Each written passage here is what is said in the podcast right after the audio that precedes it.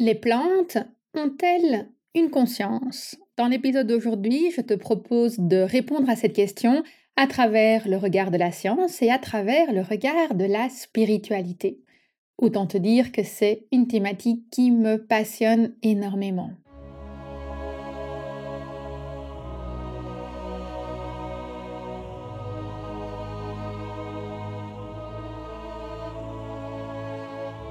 Bienvenue sur le podcast Métasensoriel, un espace qui allie science et spiritualité, conscience et subconscience, visible et invisible, afin de vous emmener à la conquête d'une vie pleine de sens.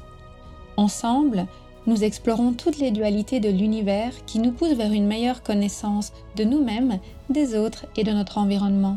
Je m'appelle Aurélie, je suis bio-ingénieure de formation et fondatrice de l'aromacantisme scientifique de l'esprit et spirituel de cœur, j'entremêle savoirs ancestraux et pratiques modernes pour vous reconnecter à l'univers de tous les possibles. Chaque semaine, je vous mets au défi d'affiner votre intuition pour mieux écouter, comprendre et ressentir les énergies de la nature. Installez-vous confortablement et profitons ensemble de ce nouvel épisode. Bienvenue dans cet sixième épisode de la sixième saison du podcast Métasensoriel. Dans l'épisode du jour, nous allons discuter de la conscience végétale. C'est un sujet que j'aime énormément et qui fait relativement polémique dans le milieu scientifique. Et puisque notre saison 6 du podcast métasensoriel porte sur le fait de pouvoir peut-être remettre en question nos croyances, de pouvoir mettre certaines choses en perspective et porter un regard nouveau, j'ai trouvé qu'il serait intéressant d'échanger sur la notion de conscience et de conscience végétale. Alors c'est assez amusant parce que je t'avoue que moi en tant qu'agronome et que personne particulièrement connectée à la nature, je ne m'étais jamais, jamais posé la question de savoir si la conscience végétale existait ou pas. Pour moi, c'était une évidence je ne m'étais jamais demandé si c'était vrai que la conscience végétale existe ou pas. Et puis en échangeant avec certaines personnes et en faisant une petite recherche aussi sur Internet pour voir ce que les gens disaient de la conscience végétale, je me suis rendu compte qu'il y avait un débat particulièrement intense sur le sujet. Évidemment, ça m'a fait sourire. J'aime voir quand chaque personne s'exprime avec passion et j'aime aussi voir quand différents scientifiques démontrent des choses opposées. Parce que ça nous permet vraiment de comprendre qu'il n'y a pas toujours une vérité absolue, mais que c'est le regard qu'on porte sur les choses, ce sont les expériences qu'on mène qui nous mènent à certaines vérités. Et en l'occurrence, en fonction des expériences que les scientifiques ont menées, certains disent qu'il y a une conscience végétale et d'autres qui disent qu'il n'y en a pas. Je propose qu'on commence par évaluer ta propre croyance. Est-ce que tu crois qu'il y a une conscience végétale? Et si oui, à quoi ressemble-t-elle? Et si tu ne crois pas qu'il y a une conscience végétale, pourquoi est-ce que tu penses qu'il n'y a pas de conscience végétale?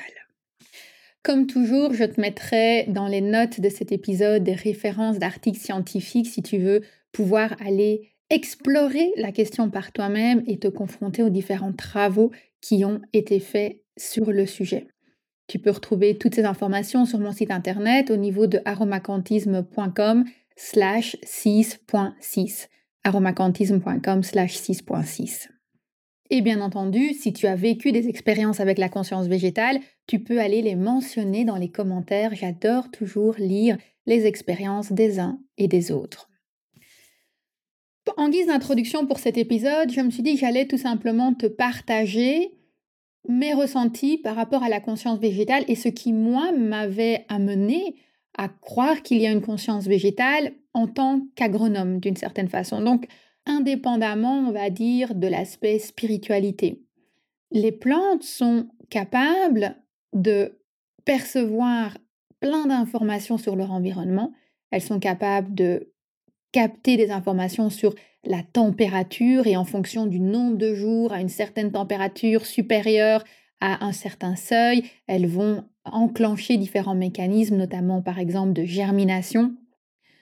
Donc elles ont cette capacité de compter les jours d'une certaine façon et aussi de ressentir la température et de définir leurs actions en fonction de leur ressenti. Donc il y a non seulement le fait que la plante est capable de capter des informations, mais elle est aussi capable de les stocker en elle et de poser des actions en fonction des informations qu'elle a captées. Donc moi, j'ai associé personnellement ce genre de mécanisme à une capacité à prendre des décisions en fonction de ce qui est perçu dans l'environnement. Certaines plantes, par exemple, vont aussi ressentir un danger quand elles se font attaquer et puis elles vont envoyer des signaux aux autres plantes de leur environnement pour que les autres plantes puissent mieux se défendre. Un exemple classique qui est donné là-dessus, c'est le cas des acacias, qui sont très réputés pour faire ça. Il y a aussi, par exemple, les plantes qui sont dites sensitives. Donc, je ne sais pas si tu as déjà eu l'occasion de voir ce genre de plantes. Elles appartiennent généralement à la famille des mimosacées, où on va toucher la plante et puis toutes ces petites feuilles vont se refermer les unes sur les autres.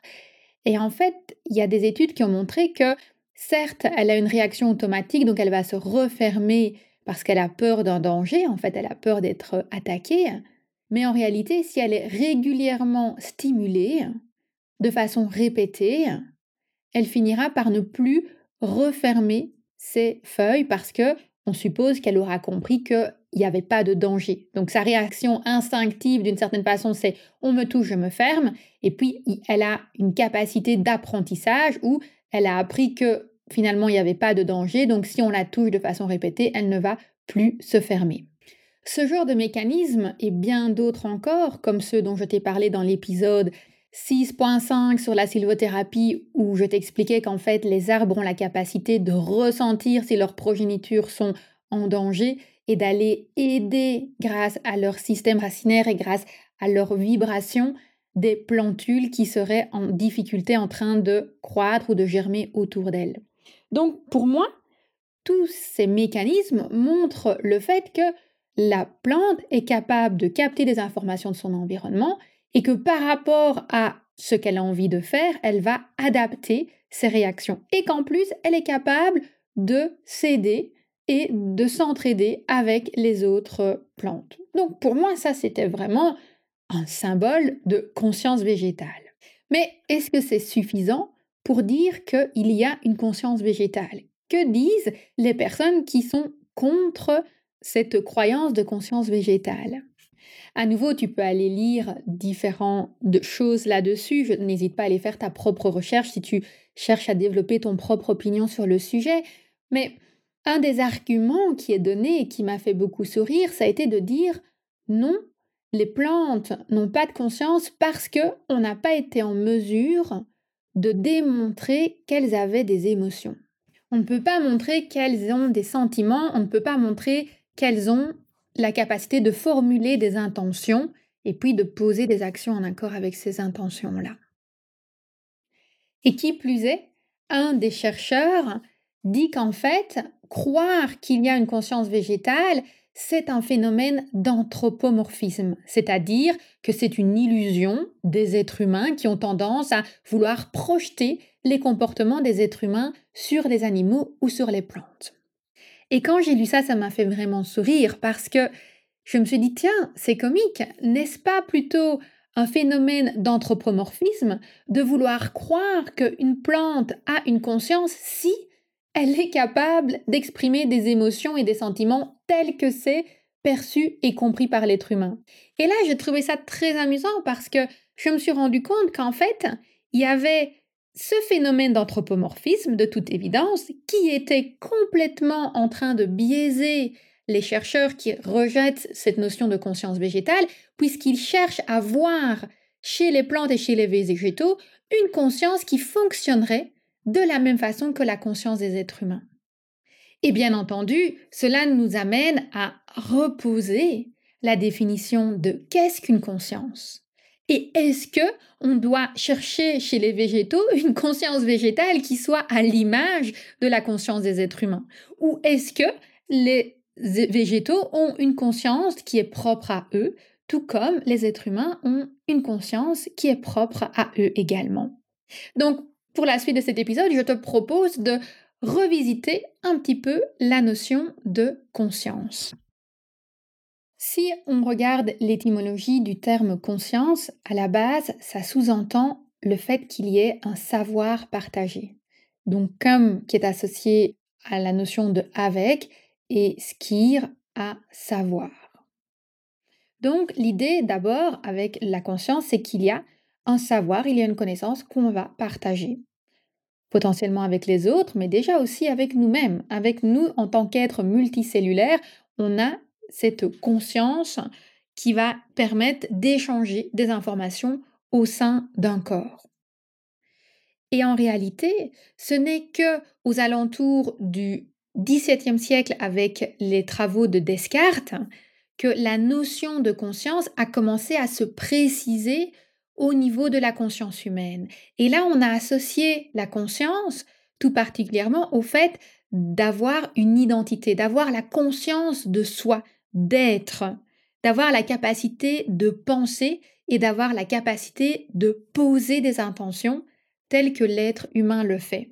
Et de là, on est découlé aussi toute la notion de moralité et de faire les choses en ayant bonne conscience, ça veut dire qu'on fait les choses selon certaines règles morales et le plus souvent ces règles morales proviennent de tout notre bagage culturel parce que la notion de bonne conscience est très abstraite en fait. Il n'y a pas une notion de bonne conscience universelle. C'est une notion qui va vraiment dépendre de chacun de ses expériences et de ses références et de ses propres valeurs. Donc déjà, là, on se rend compte que la notion de conscience a évolué, la perception de la conscience a évolué en fonction des philosophes, en fait, et de toute la philosophie qui a pu avoir derrière ça, généralement avec cette quête d'identité et le fait de pouvoir déterminer qui on est, pourquoi on est sur cette terre, qu'est-ce qu'on fait et qu'est-ce qui nous différencie des autres. Et finalement, la notion de conscience a été un peu un cheval de bataille pour pouvoir dire, voilà, la conscience, ça appartient aux êtres humains. Et on distingue très régulièrement dans plein de choses, on le voit même sur Google quand on fait une recherche sur les moteurs de recherche avec même des définitions dans les dictionnaires classiques, c'est que la notion de conscience va être rattachée à un mécanisme propre aux êtres humains. Et puis vient aussi la notion de conscience collective, où là en fait c'est l'idée que, que lorsqu'on associe plein de consciences individuelles ensemble, on obtient une sorte de super conscience, un état de conscience collective qui est supérieur à la somme de tous les états de conscience individuels. Et je suis tout à fait d'accord avec cette définition et cette perception de la conscience individuelle à l'échelle de l'être humain et aussi de la conscience collective à l'échelle de l'être humain, mais je ne vois pas en quoi cela empêche les autres euh, végétaux et les autres animaux d'avoir aussi une forme de conscience. Certes, ce ne sera pas la même conscience que nous, mais ils sont conscients de ce qu'ils font, ils sont conscients de leur environnement, ils sont conscients des, des jours qui passent, de la température, ils adaptent leur corps en fonction, on le voit, ils ont un plein alignement avec les saisons, ils sont capables d'interagir les uns avec les autres en communiquant, et ils sont aussi capables de stocker de l'information et de transmettre cette information grâce à des mécanismes génétiques et épigénétiques.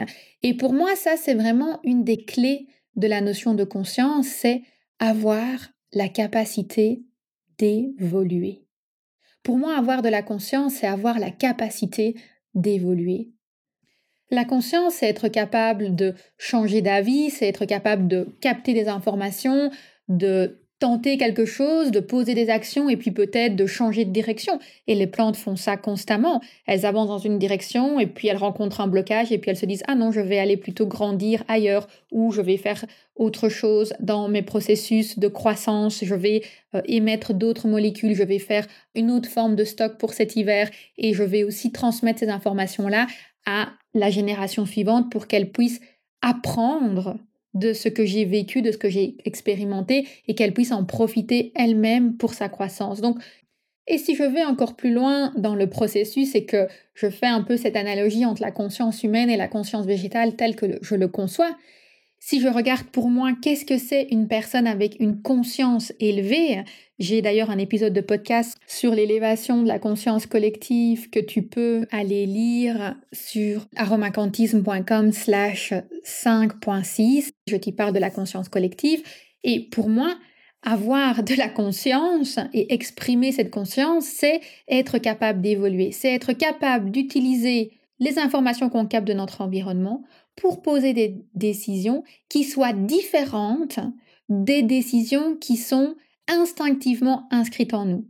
La conscience, elle permet de remettre en question nos réactions instinctives et de pouvoir adapter notre comportement. Tout comme je le disais tout à l'heure, le mimosa qui aura tendance à instinctivement fermer ses feuilles et puis quand il va apprendre qu'en fait il n'y a pas de danger, il ne va plus forcément le faire. Et comme certaines plantes qui vont émettre pendant certains moments des molécules qui vont être toxiques ou aromatiques, euh, peut-être pour répulser des animaux ou à l'inverse pour en attirer, et à d'autres moments, elles ne le font pas.